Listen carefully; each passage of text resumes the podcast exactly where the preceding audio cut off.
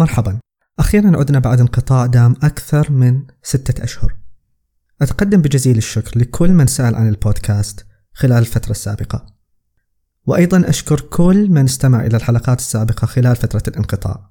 بفضلكم وصل مجموع الاستماع في البودكاست إلى أكثر من عشرين ألف استماع. وهذا يحفزني على الاستمرار. أيضا تقييم البودكاست على تطبيق أبل هو محفز آخر لي. وأخيرا شارك الحلقات على مواقع التواصل الاجتماعي إذا كنت تعتقد أن محتواها جدير بالنشر. والآن فلنبدأ الحلقة. السيميائيات واسم الوردة وجزيرة اليوم السابق وكثير من مؤلفات إيكو بالعربية والإنجليزية لم تنجح في تقريبي من إيكو.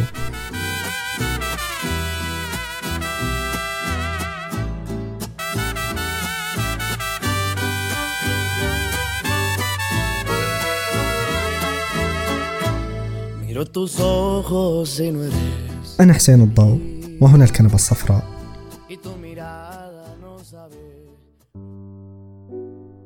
قبل تقريبا ثلاث سنوات قررت أقرأ رواية اسم الوردة لإمبرتو إيكو وهي رواية مشهورة جدا. بدأت في قراءتها دون حتى أن أقرأ ملخص عنها وذلك بسبب سمعتها المعروفة وسمعة أيضا أمبرتو إيكو. وما أخفيكم إن رواية اسم الوردة سببت إحباط بالنسبة إلي. وهذا الشيء خلاني أشعر بالذنب نوعا ما. كيف شخص عظيم مثل أمبرتو إيكو ورواية عظيمة مثل اسم الوردة ما تعجبني؟ أكيد الخلل في أنا. فقررت أقرأ رواية ثانية إلى أمبرتو إيكو وهي رواية جزيرة اليوم السابق. وهذه المحاولة باءت بالفشل لأني ما قدرت أتجاوز حتى خمسين صفحة من هذه الرواية. لكن أيضا ما يأست وقررت أقرأ أكثر لإيكو ولكن قلت راح أغير وما راح أقرأ أعمال روائية بل راح أقرأ الكتب الأخرى لإيكو. فبدأت بقراءة كتب أمبرتو إيكو المترجمة عن طريق سعيد بنغراد والمنشورة عن طريق مركز الثقافة العربي وكتب أخرى أيضا. وتوصلت إلى عدة نقاط راح ألخصها في هذه الحلقة. راح أتكلم عن السيميائية أولا بما أنها المصطلح الأكثر التصاقا بإيكو.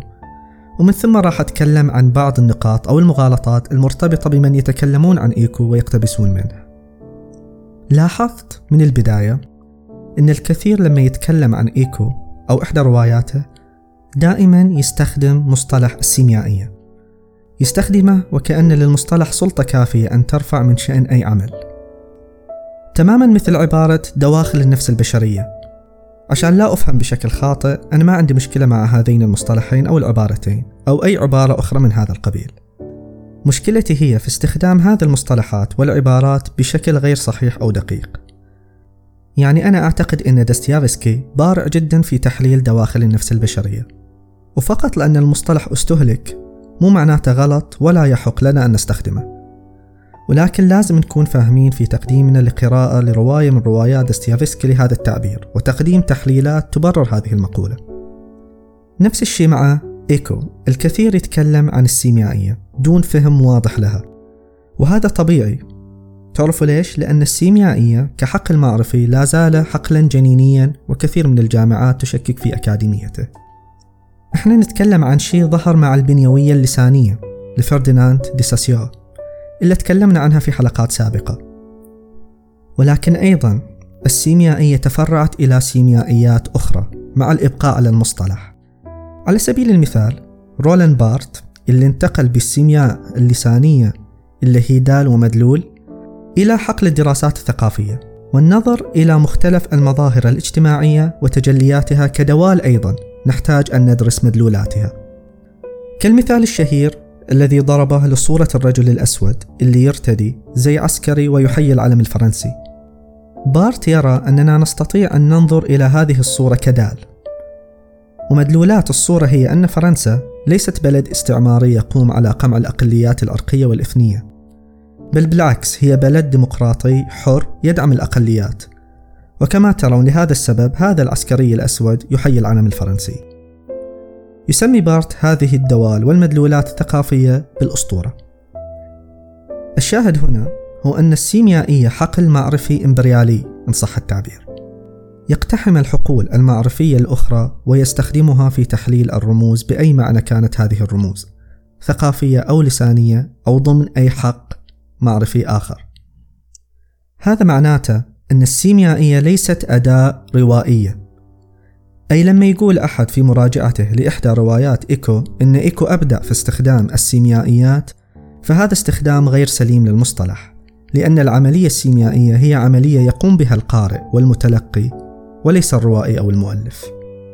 من الإشكالات أيضا في طرح إيكو هي محاولته واستبساله في تحويل عملية تحليل النصوص إلى عملية موضوعية بحيث نلاحظ استخدامه كثيرا لمصطلح القارئ النموذجي. ولو تمعنا في هذا المصطلح وشرح إيكو له نلاحظ أن القارئ النموذجي هو صيغة معدلة من المؤلف الفعلي. القارئ النموذجي عند إيكو هو القارئ الذي يصل إلى المقصد الصحيح من النص بمعنى أن هناك قراءات متعددة ولكن دائما هناك قراءة أفضل من أخرى وأيضا هناك القراءة المثلى للنص. بجانب المشكلة المعروفة لهذا الكلام في تعددية التأويل هناك مشكلة أخرى وهي الطريقة الذي يصل بها القارئ النموذجي للنص. الذي يقرأ كتب إيكو المترجمة بواسطة سعيد بنجراد واللي هي في الواقع محاضرات يلاحظ أن الوصول إلى المعنى الصحيح عند إيكو هو عبر كشف إحالات النص إلى نصوص أخرى أو بمعنى آخر كشف التناص الموجود في النص مع نصوص أخرى من حيث الأفكار. وكلما أحالت القراءة إلى نصوص أكثر كانت هذه القراءة أكثر صحة وأكثر موثوقية. وهذا الشيء غير مستغرب لمن يعرف إيكو القارئ الموسوعي. القادر على ربط أي نص بعشرات أو حتى مئات النصوص الأخرى بحكم اطلاعه الواسع. والمشكلة الحقيقية في هذه الفكرة هي غياب مستند معرفي ترتكز عليه. بمعنى يحق لك تقديم قراءة لأي نص بهذه الطريقة ولكن في الوقت نفسه لا يوجد شرعية معرفية لهذه الطريقة. على عكس البنيوية على سبيل المثال التي ترتكز على فكرة مرجعية وهي اعتباطية العلاقة بين الدال والمدلول. بهذه الطريقة يدلل إيكو في قراءة النصوص على صحة قراءة دون أخرى. وهذا في نظري حجة ضعيفة. النقاط التالية تتعلق بتجربتي الشخصية في قراءة إيكو وهي لا تستند ربما إلى مرجع معرفي. ولكن أعتقد أنها نقاط تستحق الذكر. أتوقع الكثير منا سمع شيء شبيه بهذه الفكرة. روايات إيكو عظيمة لأنها كتبت في ست أو سبع سنوات وهذا دليل على أنه يحترم قارئه.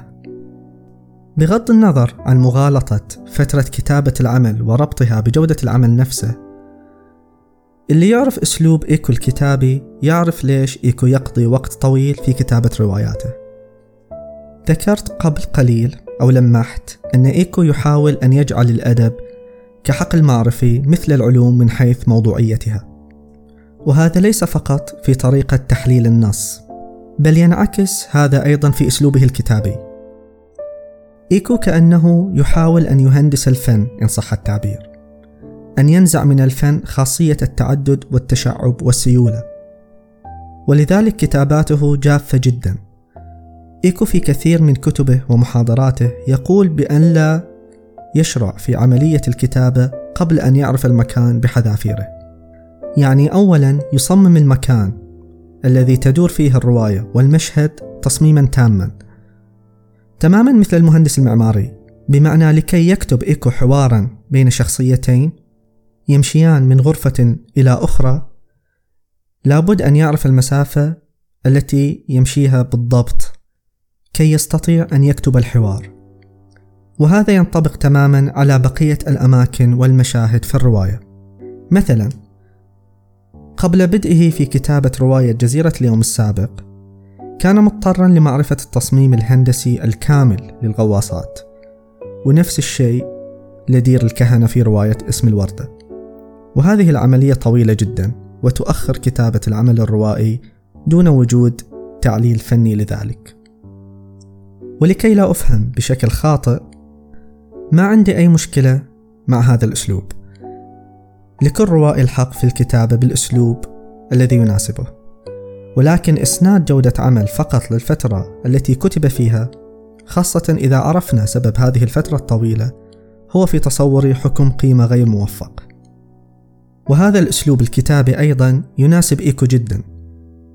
لأن هذه الطريقة في الكتابة تؤدي في النهاية لكتابة عمل موغل في التفاصيل. وهي فرصة أيضا لإيكو في ربط كل هذه التفاصيل بالكم الهائل من المعلومات الموسوعية التي يمتلكها. وبالتالي هذا يسهل عليه عملية الكتابة والوصف.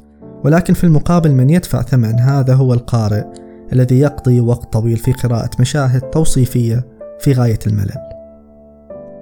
أخيرا يقوم إيكو عادة بتوظيف كل ما ذكرت عن أسلوبه الكتابي في كتابة ما يعرفه بشكل جيد. وهذه خاصية تنطبق على رواية اسم الوردة التي تدور أحداثها في القرون الوسطى. وهي الفترة التي درسها إيكو وكانت موضوع بحث الدكتوراه. هذا يعطي انطباع أن روايات إيكو ليست روايات تستخدم الفن في تناول ما لم يمكن تناوله إلا عبر الفن كالقيم والثيمات التجريدية وإنما يكتب رواية معرفية بالمعنى الموسوعاتي للكلمة. وهذا على أقل تقدير ليس نوعي المفضل من الروايات بتاتا. هذا اللي حبيت أتكلم عنه حول تجربتي في قراءة كتب أمبرتو إيكو. أتمنى أني قدمت شيء مفيد وإذا كنتوا تعتقدوا أن هذه الحلقة ذات محتوى جيد انشروها على مواقع التواصل الاجتماعي. ودمتم بود.